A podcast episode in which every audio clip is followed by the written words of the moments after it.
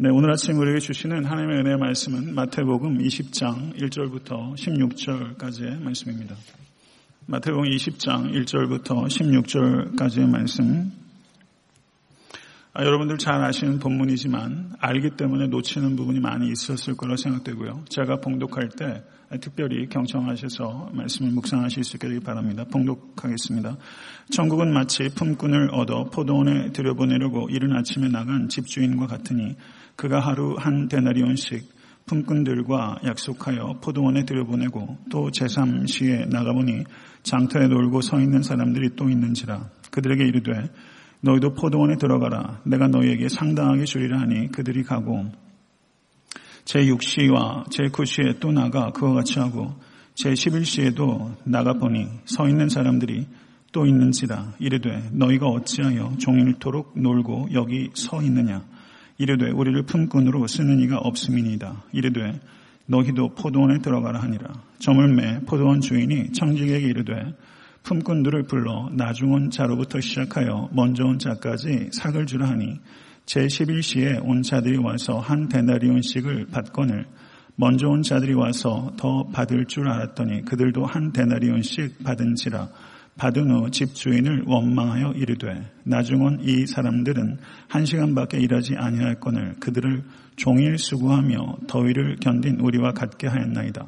주인이 그 중에 한 사람에게 대답하여 이르되 친구여 내가 네게 잘못한 것이 없노라. 내가 나와 한 데나리온의 약속을 하지 아니하였느냐. 내 것이나 가지고 가라. 나중은 이 사람에게 너와 같이 주는 것이 내 뜻이니라. 내 것을 가지고 내 뜻대로 할 것이 아니냐. 내가 선함으로 내가 악하게 보느냐. 이와 같이 나중된 자로서 먼저 되고 먼저 된 자로서 나중 되리라. 아멘. 하나님의 말씀입니다. 어, 기독교 신앙을 한마디로 요약하면 어, 은혜라고 말할 수 있습니다. 물 한 방울을 유심히 살펴보게 되면 그 안에 어, 햇빛이 그리고 빛나는 해가 그 물 한 방울에 담기는 것처럼 복음의 모든 진수가 은혜라는 물 한 방울에 담길 수 있는 것입니다. 이 은혜를 담을 수 있는 성경의 많은 물방울들 가운데 가장 영롱한 물 한 방울이 바로 오늘 본 말씀 마태복음 20장 1절부터 16절의 말씀이라고 할 수 있습니다.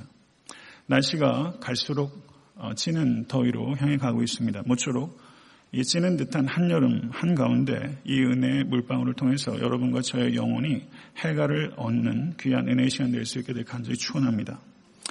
예, 오늘 본문 말씀을 많은 학자들이 그리고 성경 요약할 때도 보면 포도원 품꾼의 비유라고 제목을 만들고 있습니다. 그런데 주의 깊게 이 본문을 읽게 되면 이 비유의 초점은 결코 품꾼이 아니라 사실은 주인에 있다는 것을 보게 됩니다.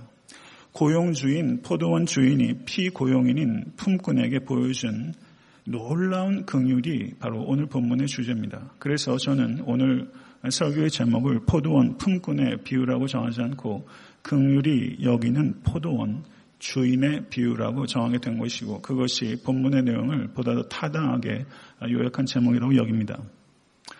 아, 이스라엘 땅에 가게 되면 이스라엘 땅 역시 여느 땅과 마찬가지로 산지와 평지로 이루어지게 됩니다. 그런데 산지에는 계단식 포도원들이 많이 조성되어 있는 것을 볼 수 있습니다. 그런데 포도나무는 봄에 심고 여름에 가지를 치고 수확을 9월 말에 하게 되는데 우기가 오기 전에 그 짧은 기간 동안에 이 포도를 빨리 수확해야 되기 때문에 그때는 평소보다 어, 과외의 일손이 필요하게 됩니다. 그래서 포도원 주인은 손쉽게 일용직 품꾼을 얻을 수 있는 장터로 가게 됩니다. 그런데 이 장터에서 일용직 노동자들을 급하게 모집하는 것은 비단 고대에만 있었던 것이 아니라 현대에도 있었던 일입니다. 있는 일입니다. 저희 교회가 이사 오기 전전 교회 건물 주소가 3480 하웰 스트리트인데요. 제 방이 그 바로 주차장을 향해 있습니다. 그렇게 보면 주차장 창문 바로 앞에 그 남미 분들이 그곳에 항상 많이 계셨어요. 거기가 인력을 수급하는 일종의 장터인 거죠. 그런데 제가 작년에 이스라엘 성지 순례를 갔을 때 제가 묵던 호텔에서 불과 몇 킬로 되는 곳에 다머스커스 게이트라는 곳이 있습니다. 그곳에서 어, 테러도 있었습니다. 근데 다마스커스 게이트가 바로 일용직 노동자들로 발탁되기를 원하는 팔레스타인 사람들이 많이 모이는 시장입니다. 이 다마스커스 게이트에 이스라엘 고용주들이 벤을 몰고 딱 오게 되면 다마스커스 광장에 있던 이 팔레스타인 사람들이 막 달려갑니다.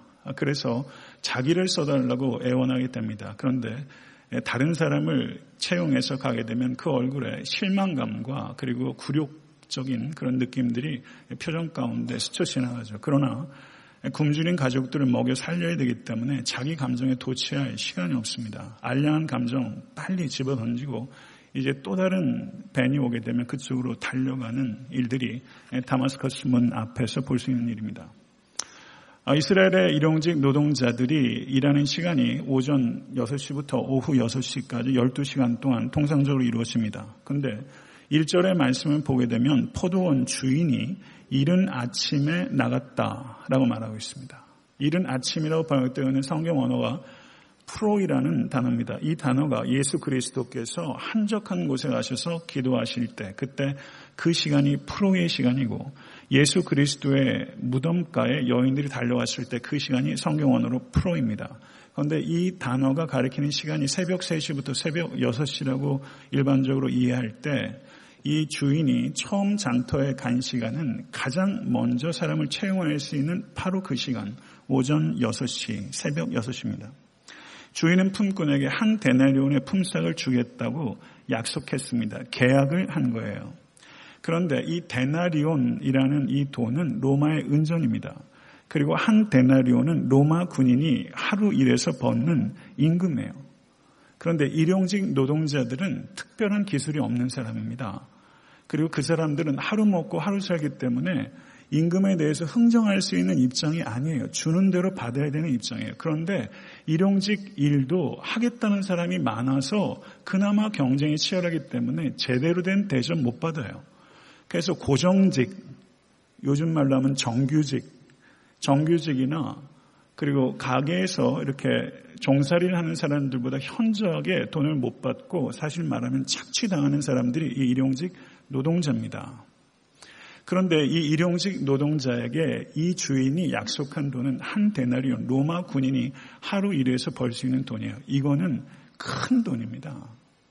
그러니까 이 사람이 한 데나리온에 계약하고 도대체 오늘 어떤 일이 있으려고 이런 일이 벌어지지 하면서 기대감을 가지고 포도원에 그냥 뛰는 가슴을 가지고 들어갔을 거예요. 그런데 4절을 보십시오. 3절을 보십시오.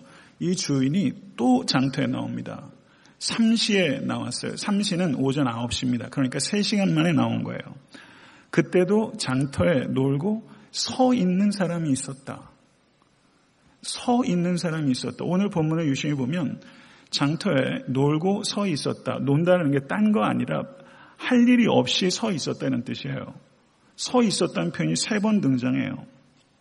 다마스커스 광장에 그 이스라엘 고용주가 벤을 몰고 오게 되면 거기에 있던 팔레스타인 사람들이 확 하고 달려갑니다.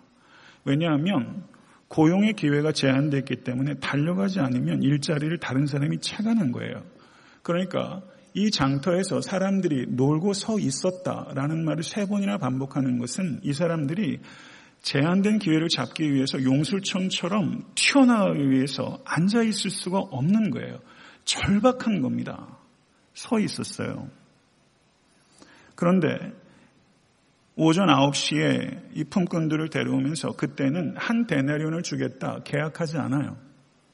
주의 깊게 보세요. 예수님께서 그들에게 뭐라고 말하냐면 너희에게 상당하게 주리라. 디카이오스란 단어가 사용돼서 상당하게 주리라. 이 단어가 의로운, 정당한, 합당한 이런 뜻입니다. 이게 그러니까 모호한 계약이에요. 주는 대로 받아야 되는 거예요. 그런데 이 사람들이 어 주인님 계약이 너무 모호하지 않습니까? 라고 물을 수가 없어요. 오전 3시간을 날렸잖아요. 그러니까 그나마 따라가야 조금이라도 벌 수 있기 때문에 이 사람들은 입 체크 채우고 아무 말 없이 따라간 거예요. 이 사람들이 따라가면서 무슨 생각을 했을까? 과연 얼마나 받아올 수 있을까? 하루 종일 고용주의 눈에 띄기 위해서 앉지도 못하고 서 있는 사람에게 정의는 도대체 뭡니까? 이 사람들이 생각하는 정의는 뭘까요? 배부른 자가 생각하는 정의와 디카이오스 상당한 금액이 도대체 뭘까? 사실은 많은 생각들을 하면서 그 포도에 들어갔을 거예요. 그런데 5절에 보니까 6시에도 왔어요. 이땐 정오고요. 9시는 3시입니다. 계속해서 주인이 장터에 와서 사람을 지속적으로 채용해서 포도원으로 데려갔어요. 그런데 마지막으로 장터의 주인이 나타난 시간이 11시, 오후 5시입니다. 오후 5시에 주인이 왔어요. 그런데 그때도 서 있는 사람들이 있더라. 오전 6시부터 오후 6시까지가 노동시간인데 오후 5시에도 1시간만 지나면 해가 저무는데 그때도 서 있는 사람들이 여전히 있었어요. 다마스커스 문 앞에 팔레스타인 사람들이 집으로 돌아가는 시간이 12시랍니다. 12시가 넘어가면 그날 채용될 가능성은 사실은 없는 거예요. 그래서 다 가요. 근데 12시가 넘어서 오후 3시, 오후 5시까지 있는 사람들은 왜 떠나지 못했을까요? 일자리를 잡을 수 있을 것 같아서요? 아닐 거예요. 거의 불가능하다는 거 알고 있었을 거예요. 근데 그 자리를 못 떠나요. 집에 갈 수가 없는 거예요. 집에서 굶주리는 아이들 빈손으로 실망감 주면서 12시 정오 한낮에 맘 편하게 집에 들어갈 수 있는 가장 없습니다. 아마 이 자리에 계신 권속들 가운데서도 일거리가 없어서 사업이 없어서 안 돼서 12시에 집에 들어갈 수 있는데도 불구하고 그 시간에 차마 집으로 돌아가지 못하고 서성거리는 형제들, 어른들 이 자리에 왜 없겠어요? 못 들어가는 거예요. 그렇게 서 있는 거예요. 이 마음 헤아리십니까? 하루 노동이 끝나는 11시 오후 5시에 이 사람들은 가장 절박한 사람들이에요. 그런데 생각해보면 이 사람들은 왜 그때까지 뽑혀가지 못했을까? 가장 경쟁력이 떨어지는 노동력이에요. 빠르게 달려가서 그 기회를 찾기 어려운 사람들이 아마 나이가 든 사람도 있었을 것이고요. 힘이 유독 약한 사람들, 계단식 포도원에서 일을 맡기기에는 누가 봐도 유약해 보이는 사람들. 어쩌면 그 중에는요, 장애를 심각하게 가지고 있는 사람들도 있었을 거예요. 누가 봐도 부적절한 사람들이 5시에 그 자리에 서 있었을 거예요. 그들이 하루 종일 그 자리에 서 있으면서 이 사람들은 싸우는 거예요. 절망과 싸우고요. 부끄러움과 싸우고요. 굴욕감과 싸우면서 기다리는 거예요. 한 시간만 지나면 오늘 하루도 저무는데 그 자리에 있어요. 그러면 가장 길게 기다린 사람은 무려 11시간을 기다린 거예요. 11시간 기다리면서 변변한 음식 못 먹었을 거예요. 집에 변변한 음식 갖다 줄 수도 없는데 자기가 11시간 기다리면서 변변한 음식 먹을 수 있었겠습니까? 아무것도 거의 못 먹고 11시간 그 자리에 있어요. 제 후배도 이런 사람이 있었어요. 보스턴 지하철에서 일을 하면서 이게 셀러 그 공중전화 카드 팔고 초콜릿 팔고 어쩌고저쩌고 하면서 버클리 음대에서 공부를 했는데 너무 가난해서요. 그 부스를 하루에 9시간을 떠나지 못하니까 화장실도 못 가고 거기에서 화장실 용변을 소변을 해결한다는 얘기 듣고 제가 많이 울었어요. 너무 마음이 아프더라고요. 그렇게 견디고 버티는 사람들이 미국 땅에도 보스턴에도 이 자리에도 저는 있을 수 있다고 생각해요. 부끄럽지 않은 남편이 얼마나 되고 싶었겠어요. 부끄럽지 않은 아빠가 얼마나 되고 싶었겠어요. 그래서 하루 종일 11시간 부끄러움을 견뎠는데 오늘도 너무 부끄럽게 된 거예요. 허탕치게 된 거예요. 그런데 가만히 생각해 보니까 이 사람들이 5시까지 서 있었던 날이 오늘 하루만이 아니었겠다. 경쟁력이 없는 사람이면 어제도 아마 그랬겠다. 그제도 그랬겠다. 한 달 전에도 끝까지 그 자리에 서 있었을 경우가 많이 있겠다. 이런 사람들의 눈빛을 보면요. 초점이 없습니다. 무표정한데 무표정한 게 납덩어리예요. 무표정이 아니에요. 무표정이 똑같은 표정이 아니더라고요. 이렇게 11시간을 버티는 사람이 가지고 있는 삶의 무게는요, 함부로 얘기할 수 없어요. 목사라도 함부로 얘기하면 안 돼요. 근데 예수께서 그들에게 가서 말을 건네세요. 너희는 어찌하여 종일토록 놀고 여기 서 있느냐. 이런 사람들에게는 말 잘 안 겁니다. 저는 이렇게 말을 건네주시는 주님이 참 좋아요. 그랬더니 그들이 대답해 우리를 품꾼으로 쓰는 이가 없나이다. 이 말은 우리는 일하기 싫어서 여기 있는 게 아닙니다. 일자리가 없습니다. 그런 뜻이에요. 게을러서가 아니라는 것을 피력하고 있어요.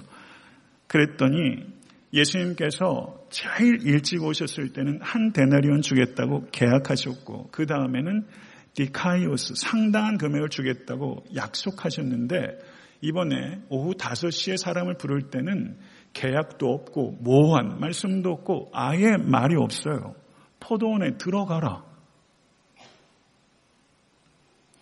그런데 이 이상한 호출에 이 5시에 거기 서 있던 사람들은 그 말을 듣고 포도원 내로 들어가 버렸어요.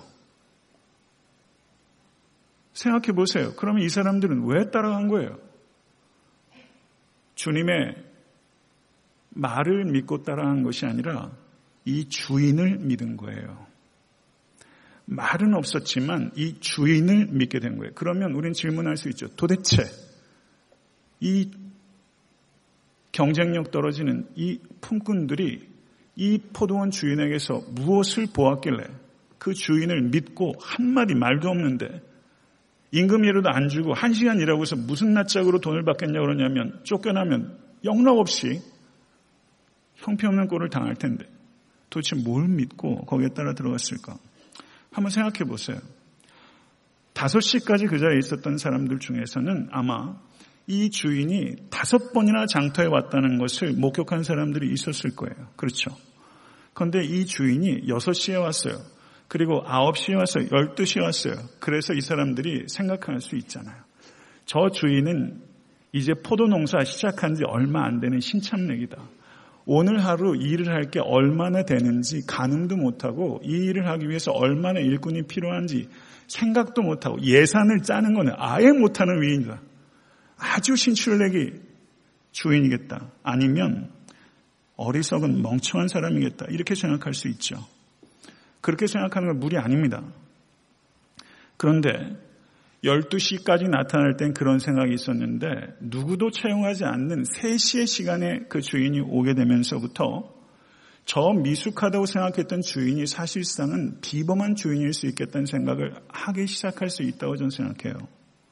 이 주인은 찾아오고 또 찾아오고 또 찾아오고 또 찾아오고 또 찾아오는 주인이에요. 그래서 마침내 자기에게까지 왔어요. 오후 5시에. 그러면 이 주인이 여기서 5시까지 있으면서 집에서 마누라하고 토끼 같은 자식들 쫄쫄 굶겠네. 여기 몇 푼 안 된 돈이지만 가서 욕이나 하시게. 이렇게 얘기하기가 쉽죠. 혹은 조금 가지고 있는 그냥 음식, 이거 얼마 안 되지만 가서 그 소찬이라도 드시게 할 수 있죠. 동정심을 표현할 수 있어요. 그게 정상적인 상황이에요. 그런데 이 주인은요, 동정하지 않아요. 일자리를 줘요. 하루 종일 부끄러움을 견디면서 이 사람들은 구걸하러 갈 수 있었어요. 얼마든지. 그러나 구걸하지 않고 이 사람들은 노동을 택하는 사람들이었어요. 내가 구걸해서 내 가족 먹이지 않고 내가 노동을 통해서 내 가족을 먹이겠다고 그 자리에서 버겁게 씨름하면서 오후 5시까지 버틴 사람들이에요. 이 주인은 이 이상하다고 생각했던 주인, 그 주인은 비범한 주인임에 틀림없다고 생각하기 시작했을 겁니다. 이 사람, 이 주인은 나의 시름을 이해하고 내가 정당한 노동을 통해서 대가를 받아 내 자식과 내 아내를 부양하고 싶어 하는 내 갈망을 이해하는 주인이구나. 그러면서 생각이 더 발전할 수 있죠. 이 주인이 이곳에 다섯 번이나 오는 것은 일손이 필요해서가 아니라 일자리를 주기 위해서 나온 것일 수 있겠구나. 생각이 바뀔 수 있죠. 사실 이 주인은요, 일손 때문에 나온 게 아니에요. 일자리를 주기 위해서 나온 거예요. 자신의 삶을 존중해주고 자립하려는 의지를 함부로 꺾지 않고 응원해주고 격려해주는 이 주인은 놀랍도록 예민하고 신중하고 진지한 주인이에요. 사랑하는 성도 여러분, 이 사력 깊고 이 아름답고 이 지혜로운 주인이 바로 하나님이십니다. 이 얼마나 탁월한 주인입니까? 이 얼마나 비범한 주인입니까? 그런데 8절을 보세요. 8절을 보니까 거기 청지기가 등장해요. 이 본문을 읽으면서 청지기가 있었다는 것 의식하신 적 있으세요? 청지기가 있어요. 갑자기 돌연히 청지기가 등장해요. 안 보이던 인물이에요. 근데 청지기가 등장해요. 그러면 여기서 우리가 생각해야 될 게 있죠. 어, 이상하다. 이 주인이 왜 청지기를 보내서 품꾼을 부르지 않고 자기가 갔을까? 청지기는 그 일을 하라고 있는 사람인데 왜 청지기를 보내지 않고 청지기는 집에서 그냥 시원하게 두고 왜 자기가 다섯 번이나 땡볕을 뚫고 장터에 갔을까? 왜 똑같은 일을 다섯 번이나 반복했을까? 이게 질문의 첫 번째고 두 번째는 왜 주인이 이 청지기에게 누가 더 임금을 받고 싶었어요? 12시간 일한 사람과 1시간 일한 사람. 12시간 일한 사람은 목이 나오죠. 임금 받고 싶어가지고. 그 사람이 당연히 더 먼저 받고 싶어하죠. 그런데 그게 상식이란 말이죠. 그런데 이 주인은 이걸 뒤집어요. 그리고 나중 온 사람부터 먼저 주라. 여기에 어떤 의도가 있을까? 이 두 가지가 굉장히 중요한 질문이 8절에 발생하는 겁니다. 그러면 우리가 생각해 봐야 돼요. 만약에 품삯을 먼저 온 사람에게 주었다 생각해 보세요. 먼저 온 사람에게 한 데나리온을 줬어요. 그러면 그 사람들이 바꿔서 입이 귀에 걸릴 거예요. 이 주인은 약속을 잘 지키는 주인이야. 오늘 정말 횡재했어. 하고서 한 데나리온 바꿔서 집으로 기쁘게 떠나죠. 그 다음에 오전 9시에 온 사람 9시간 일한 사람이죠. 그 사람은 나는 오늘 한 데나리온만큼은 못 받겠지만 그래도 이 주인이 약속을 지키는 거 보니까 상당히 받겠네 했는데 한 데나리온 준 거예요. 그러니까 어떻게 했어요? 춤이라도 줬을 거예요. 그 다음도 다 마찬가지예요. 그러니까 어떻습니까? 오후 5시에 있었던 사람이 임금을 받을 때까지 한 사람도 입이 튀어나올 사람이 없어요. 다 기쁜 거예요. 자기가 생각하는 것 이상으로 다 받아간 거예요. 그러면 이 주인은 관대한 주인으로 소문이 좋은 소문만 나고 그럴 수 있죠. 그거 왜 모르겠어요. 근데 이 주인은요, 의도적으로 순서를 뒤집었어요. 그래가지고 제일 나중에 온 사람, 오후 5시에 온 사람한테 한 데나리온을 줬어요. 그때는 다 난리, 난리가 났을 거예요. 모자 집어 던지고. 와! 한 시간 일했는데 한 데나리온이야. 그 다음은 오후 3시에 온 사람이 몇 시간 일했어요? 세 데나리온. 이건 주판을 굴릴 것도 없잖아요. 3 데나리온 예상할 수 있어요. 그러면 오전 6시에 온 사람이 12 데나리온. 대박이죠. 엄청난 대박이죠. 그래서 두 번째 돈 받은 사람이 오후 3시에 돈 받은 사람 아닙니까? 그러면 그 손을 쏠 때 아마 그 자리에 있던 노동자들이 입이 꿀꺽하고 아마 마른 침이 넘어갔을 거예요. 저게 과연 얼마일까? 그래 자기가 받을 거를 계산할 수 있으니까. 그런데 그게 3데나리온이 아니라 한 데나리온이었어요. 분위기 어떻겠어요? 물을 갖다 확 끼얹은 거죠. 일순간 환호자격하던 분위기가 긴장감이 팽배해지기 시작합니다. 그리고 12시에 온 사람도 한 데나리온. 오전 9시에서 와서 9시간 일했던 사람에게도 한 데나리온. 그러니까 어때? 불안이 고조가 되죠. 그러다 아침 6시 온 사람이 한 데나리온이 딱 쥐어지는 순간 그때 분노가 폭발한 거예요. 이게 상황이에요. 그럼 예수님께서 왜 이렇게 주라고 했는가? 이것은 의도적으로 예수님께서 분란을 촉발시킨 거예요. 그러면 이와 같은 순서로 주게 하면서 예수님께서 무엇을 의도하셨나? 이 주인이 무엇을 유도하는가? 제일 처음에 온 품꾼들이 제일 나중에 온 품꾼들에게도 은혜를 베푸는 것을 목격하도록 하기 위해서 만약에 그를 먼저 받았다면 그 자리를 다 떠났을 겁니다. 은혜라는 것을 모르고 다 떠났을 거예요. 근데 예수님께서 순서를 바꾸심으로 인해서 그 자리에 있는 모든 노동자들이 행위대로 임금이 지불된 것이 아니라 행위 이상이 지불되고 있다는 것을 모든 사람들이 보도록 한 거예요. 예수 그리스도의 십자가는 바로 그것을 우리에게 가르쳐 주는 것입니다. 어느 누구도 십자가의 대속으로 구원받을 만한 행동을 할 수 없습니다. 제일 먼저 온 사람도 로마 군인이 받을 수 있는 임금만큼 받을 수 없어요. 어느 누구도 행위로 이 데나리온을 받을 수 있는 사람은 없습니다. 이것을 다 보도록 하기 위해서 예수 이 포도원 주인이 순서를 바꾼 것이고 그것을 보도록 하는 장소가 예수 그리스도의 십자가입니다. 이 십자가를 진실로 보고 계십니까? 정말 보고 계십니까? 혹시 화내고 계시진 않습니까?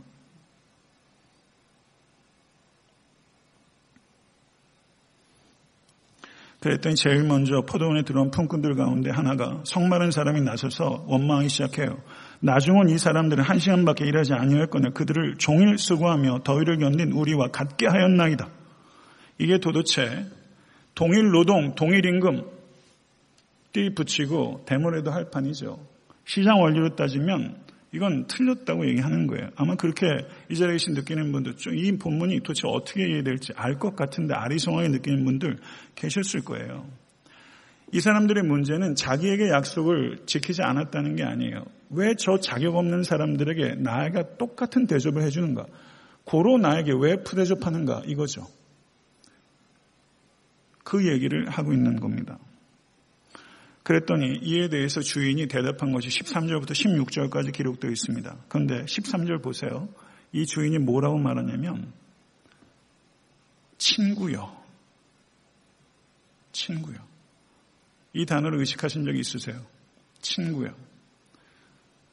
이 배운 망덕하기 짝이 없는 이 품꾼에게 이 주인은 친구요 라고 말합니다. 그 뒤에 이어지는 내용은 단호해요. 그러나 예수께서 친구요 라고 부르면서 그 단호함과 그리고 따뜻함이 결합시키고 있어요. 내가 내게 잘못한 것이 없노라. 내가 나와 한 데네리온의 약속을 하지 아니하였느냐. 내 것이나 가지고 가라. 나중은 이 사람에게 너와 같이 주는 것이 내 뜻이니라. 내 것을 가지고 내 뜻대로 할 것이 아니냐.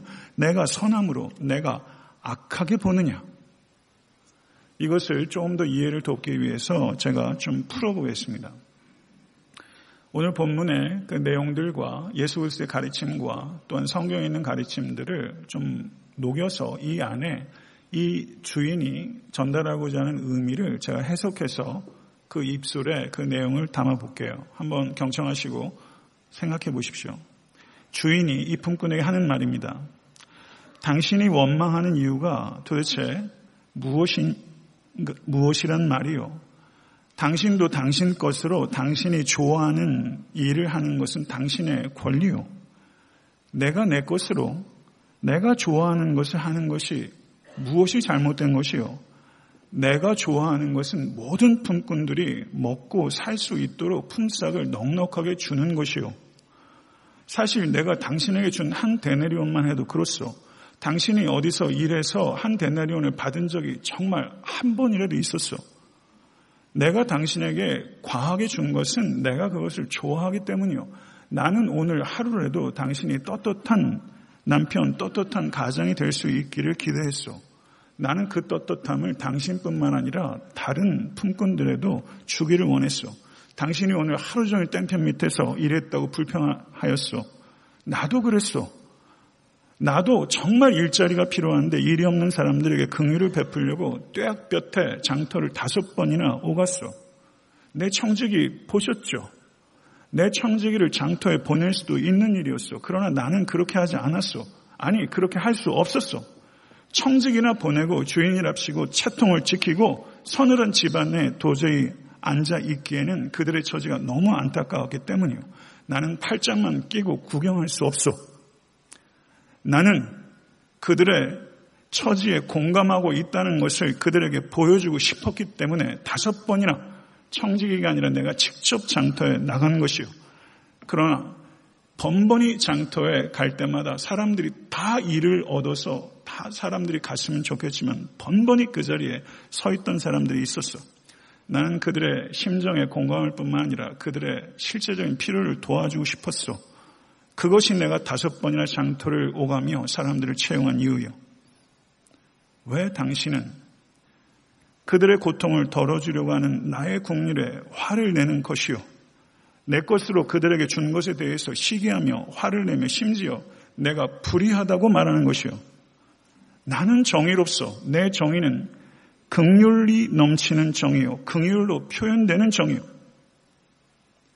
정의를 운운하는 당신에게 한 가지 묻겠소.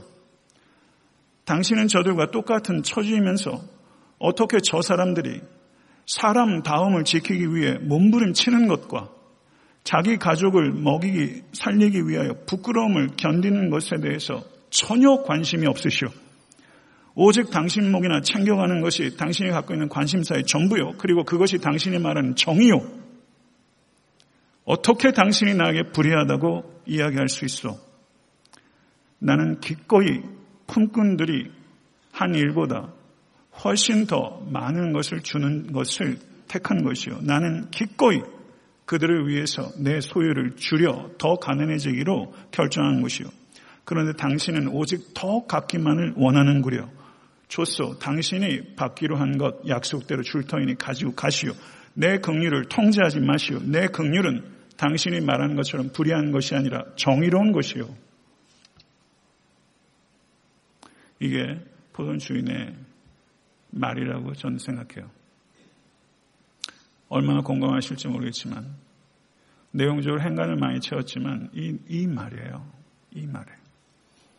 그리고 주님께서 16절에 이와 같이 나중된 자로서 먼저 되고 먼저 된 자로서 나중되리라. 이렇게 말씀하셨어요. 그런데 이 비유가 갑자기 끝나요. 이 품꾼, 품꾼들이 이 주인의 말을 듣고서 회개하고 돌이켰는지 아니면 여전히 역정을 내고 더 내놓으라고 성토를 했는지 이 비유는 말하지 않아요. 갑자기 끝나요. 결론이 빠져버렸어요. 그럼 여기엔 또 의도가 있죠. 이 결론을 왜 빠뜨렸을까요? 이 결론을 내지 않음으로 인해서 예수 그리스도께서는 제자들에게 하나의 질문을 던진 거예요. 너희는 이 포도원 주인의 긍휼을 어떻게 생각하느냐? 오늘 본문의 비유는 여러분과 저에게 하나의 질문으로 큰 질문으로 우리에게 다가오는 거예요. 너희는 이 은혜에 어떻게 반응할 것인가? 이 질문입니다. 다섯 시에 부름받은 품꾼이 성경의 대표적인 인물이 누구냐면요. 십자가의 강도예요. 정말 다섯 시에 부름받은 대표적인 사람이에요. 십자가의 강도는 구원받은 삶을 산 적이 없는 사람이에요. 그리고 구원받았어요. 그리고 구원받은 성도답게 산 적이 없는 사람이에요. 살고 싶어도 십자가에 못 박혀 있어서 한 번도 주를 위해서 살 수 있는 기회가 없었던 사람이에요. 그러니까 십자가의 강도는 우리에게 중요한 걸 가르쳐요. 구원은 우리의 행위로 이루어지는 것이 아니라 예수 그리스도의 십자가의 행위로 말미암아 우리에게 값없이 주어진 것이다. 십자가의 순교자도 예수 그리스도의 은혜로 구원을 얻고 십자가의 강도도 예수 그리스도의 은혜로 구원을 얻는 것이다. 이게 십자가의 강도 우리에게 가르치는 거예요. 십자가의 순교자도, 십자가의 강도도, 십자가에 달리신 예수 그리스도의 은혜로 구원받아요. 언제부터 이랬는지, 그 일의 질이 어떠하든지 상관없이 예수 그리스도의 은혜로 우리가 구원을 얻어요. 그런데 어떤 이들은 이 강도의 구원의 이야기를 곡해하는 것 같아요. 성경이 참 이상하다는 거예요. 그러면 예수 일찍 믿으면 인생 피곤해진다고 생각해요. 제일 마지막 순간에 예수 그 순간 탁 믿고서 세상 연락을 제기다 마지막 순간에 예수 믿어 가면 그것처럼 기가 막힌 게 없는 거죠. 그런 얘기라고 곡해요. 만약에 혹시 이 자리에 그런 스릴을 즐기고 싶은 분이 계시다면 그건 진짜 타로불한 결과를 가지고 그건 끔찍한 모험이에요. 회개를 내가 마음먹은 대로 시점을 조절해서 참된 회개를 할 수 있다고 생각한다면 그거는 마지막 순간에도 참된 회개를 할 수 있는 게 불가능하다는 뜻이에요. 성도님들 가운데 연로하신 부모님들이 아직 예수님을 영접하지 못한 분이 계신 분들의 마음에 고통이 있을 거라 생각해요. 그런데 십자가에 달려서 구원받은 그 강도는 마지막 순간까지 하나님께서 기회를 주시고 마지막 순간까지 구원하실 수 있는 가능성이 있다는 것을 얘기하는 거예요. 그러나 그런 사람들은 강도가 둘이었지만 두 사람이 다 그렇게 되지 않잖아요. 성도 여러분, 십자가상에서 예수와 강도가 누가 먼저 죽었습니까? 예수님께서 먼저 죽으셨어요. 강도가 한동안 살아 있었어요. 그럼 강도가 무슨 생각을 했겠어요? 무슨 생각을 했겠어요? 예수님 생각했을 거예요. 그리고 또 무슨 생각을 했을까요? 이, 이 예수님을 위해서 자기가 내가 왜 5시에 주인을 따라 나섰을까? 내가 3시에만 따라 나섰을 때 좋았을 텐데. 내가 12시에만 따라 나왔으면 얼마나 좋았을까? 가장 좋은 것은 이 예수님, 내가 오전 6시부터 따라다니며 이 주인과 같이 거하며 이 주인을 위해서 포도원에서 일할 수 있었으면 얼마나 좋았을까? 이 생각, 정말 5시에 예수 믿어 구원하는 성도라면 아침 일찍이 예수님 만나 포도원을 가꾸는 일에 헌신할 수 있었으면 하고 얼마나 안타까웠겠어요. 정반대죠. 오, 오후 5시에 구원을 얻으면 진짜 좋겠네가 아니라 내가 정말 오후 5시에 구원하는 백성은요. 내가 오전 6시에 그때 반응하지 못했던 것이 너무 안타까울 거예요. 이게 실제예요. 사랑하는 성도 여러분, 목회자로서 제 소원이 있다면 이 자리에 계신 모든 권속들이 다 중생한 성도이기를 바라는 것입니다. 두려운 일이에요. 정말 중생하기를 원합니다. 정말 중생하셨는데 여러분 낙원에 언제 가고 싶으세요? 주님께서 부르실 때. 그때까지 우리가 살아 있어요. 그런데 그 시간 동안에 남겨진 이유는 우리에게 맡겨진 일이 있기 때문이에요. 계단식 포도원을 가꿔야 되기 때문이에요. 십자가 위의 강도는 나중된 자로서 먼저 된 자라고 말할 수 있습니다. 장터는요, 시장 바닥은요, 불안정해요. 불확실해요. 우리가 살고 있는 삶의 자리가 장터예요. 성도 여러분, 이 세상에서 어떤 일을 하고 계시든, 어떤 직종에 계시든, 어떤 사업을 하고 계시든, 어떤 지위와 권세를 가지고 계시든, 예수 그리스도의 부르심에 응답해서 포도원에 들어가지 못하고 있다면 장터에서 놀며 서 있는 거예요. 성도 여러분, 이 자리에 단 한 사람이라도 장터에서 놀고 서 있는 명목상의 성도가 계시다면 지금 이 순간 이 아름다운 주인이 부를 때 그 포도원에 들어가시는 결단이 오늘 이 시간에 있을 수 있게 되길 간절히 소원합니다. 만약에 먼저 들어간 품꾼들이 계시다면 그 품꾼들이 가져야 될 태도는 뭘까요? 다른 품꾼들, 늦게 온 품꾼들이 동일한 대접을 받는 것에 대해서 불평할 것이 아니라 아, 저 품꾼은 한 시간밖에 일하지 못했는데 한 데나리온을 받았네.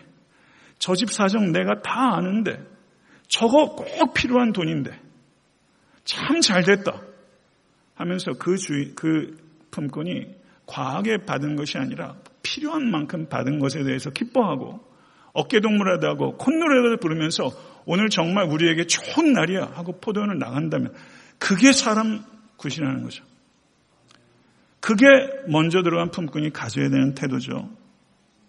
감사하고 이런 주인을 만나는 것을 기뻐하고 이 주인을 자랑하지 않을 수 없어서 이 포도원으로 사람들을 데리고 가고 싶지 않겠어요? 다음 수학기에 이 포도원 가자고 얘기 안 하겠어요? 그게 먼저 간 품꾼의 태도죠. 그러면 이 비유가 목표하는 초점이 궁극적인 초점이 뭐냐? 감사하고 이 주인을 자랑하는 품꾼이 되자 이게 해석적인 결론이 아니라 더 나아갑니다. 더 나아가요. 이 본문의 초점은 뭐냐면 이런 주인과 같이 살라는 겁니다. 이런 주인과 같은 인격을 갖추라는 거예요. 이것이 오늘 본문이 갖고 있는 해석적인 궁극적인 초점이에요. 1절을 보시면 천국은 마치 품꾼을 얻어 포도원에 들여보내려고 이른 아침에 나간 집주인과 같으니 천국은 집주인과 같으니 저는 이게 이해가 잘 안 됐었어요. 포도원이 천국이 아닌가? 데나리온이 영생이 아닌가? 그런데 천국은 이 집주인과 같으니 이해가 잘 안 되더라고요. 근데 이번에 설교를 준비하면서 좀 실마리가 풀렸어요. 이 천국이 이 주인과 집주인과 같다. 이 집주인은요, 청지기를 시키지 않고 하루에 다섯 번이나 발품을 팔면서 긍휼을 이기지 못하고 그들에게 내가 갖고 있는 공감을 나타내고 그들의 삶의 문제를 해결해 주기 위해서 가는 주인이에요. 성도 여러분, 이런 사람이 여러분의 가정에 있다고 생각해 보세요. 여러분의 남편이, 아내가, 자녀가 오늘 본문에 나오는 이 비범한 주인같이 가정을 지키고 있다고 생각해 보세요. 그 가정, 천국이죠. 이런 비범한 주인이 있는 교회, 이런 비범한 주인 같은 목회자, 이런 비범한 주인 같은 성도들, 이런 사람들이 있는 곳이 천국이죠. 이런 비범한 주인 같은 사람이 있는 여러분의 일터, 직장, 천국이죠. 천국이죠. 이게 세상 원리는 아니죠. 천국 원리죠. 이렇게 한번 살아보려고 지혜를 구한 적 있으세요? 이렇게 한번 살아보려고 조금이라도 헌신해 보신 적 있으세요? 해봤어야 수정을 하죠. 해봤어야 어떤 지혜가 필요한지를 알죠. 해봤어야 조금 조정해 나가면서 이런 포도원을 가꾸죠. 오늘 이 아침에 여러분을 정말 축복하고 싶어요. 여러분의 가정과 여러분의 직장과 여러분의 사업과 일터가 이런 비범한 주인이 가꾸는 포도원이 될 수 있게 되기를 우리 주 예수 그리스도 간절히 축원합니다. 이런 포도원 가꾸세요. 그리고 행복한 농부 되실 수 있게 되기를 우리 주 예수 그리스도 간절히 축원합니다. 기도하겠습니다. 할렐루야 진리의 하나님 감사하며 하나님을 사랑하고 하나님을 존중하며 하나님을 높여드립니다. 오늘 말씀을 통해서 하나님 우리의 영혼을 깨워주시기를 소원합니다. 우리의 주인은 이토록 아름답고 비범하며 이토록 진지하고 신중하며 우리와 공감하시고 우리의 필요를 채워주시며 우리의 자존심을 지켜주시고 자립할 수 있도록 도우시는 비범한 주인입니다. 아버지 하나님 이 주인이 아버지 누구인지 진실로 깨닫고 하나님의 은혜로 말미암아 값없이 구원받은 것을 감격하는 우리 모두가 될 수 있도록 인도하여 주시옵소서. 하나님 우리는 다섯 시에 부름받은 사람은 아닙니까? 아버지 하나님 누가 우리의 행위로 구원을 얻었다고 말할 수 있겠나이까? 우리 가운데는 영적 교만들이 있다면 다 내려놓을 수 있도록 도와주시고 주님을 더욱더 사랑하며 은혜로 섬기며 그리스도처럼 서로 용납하며 지극히 작은 자의 자립을 돕고 그들을 위해서 발품을 파는 아버지 하나님 그런 비범한 주인 같은 모든 권속과 교회가 될 수 있도록 역사해 주시옵소서. 우리 주 예수 그리스도 이름으로 간절히 축복하며 기도드리옵나이다. 아멘.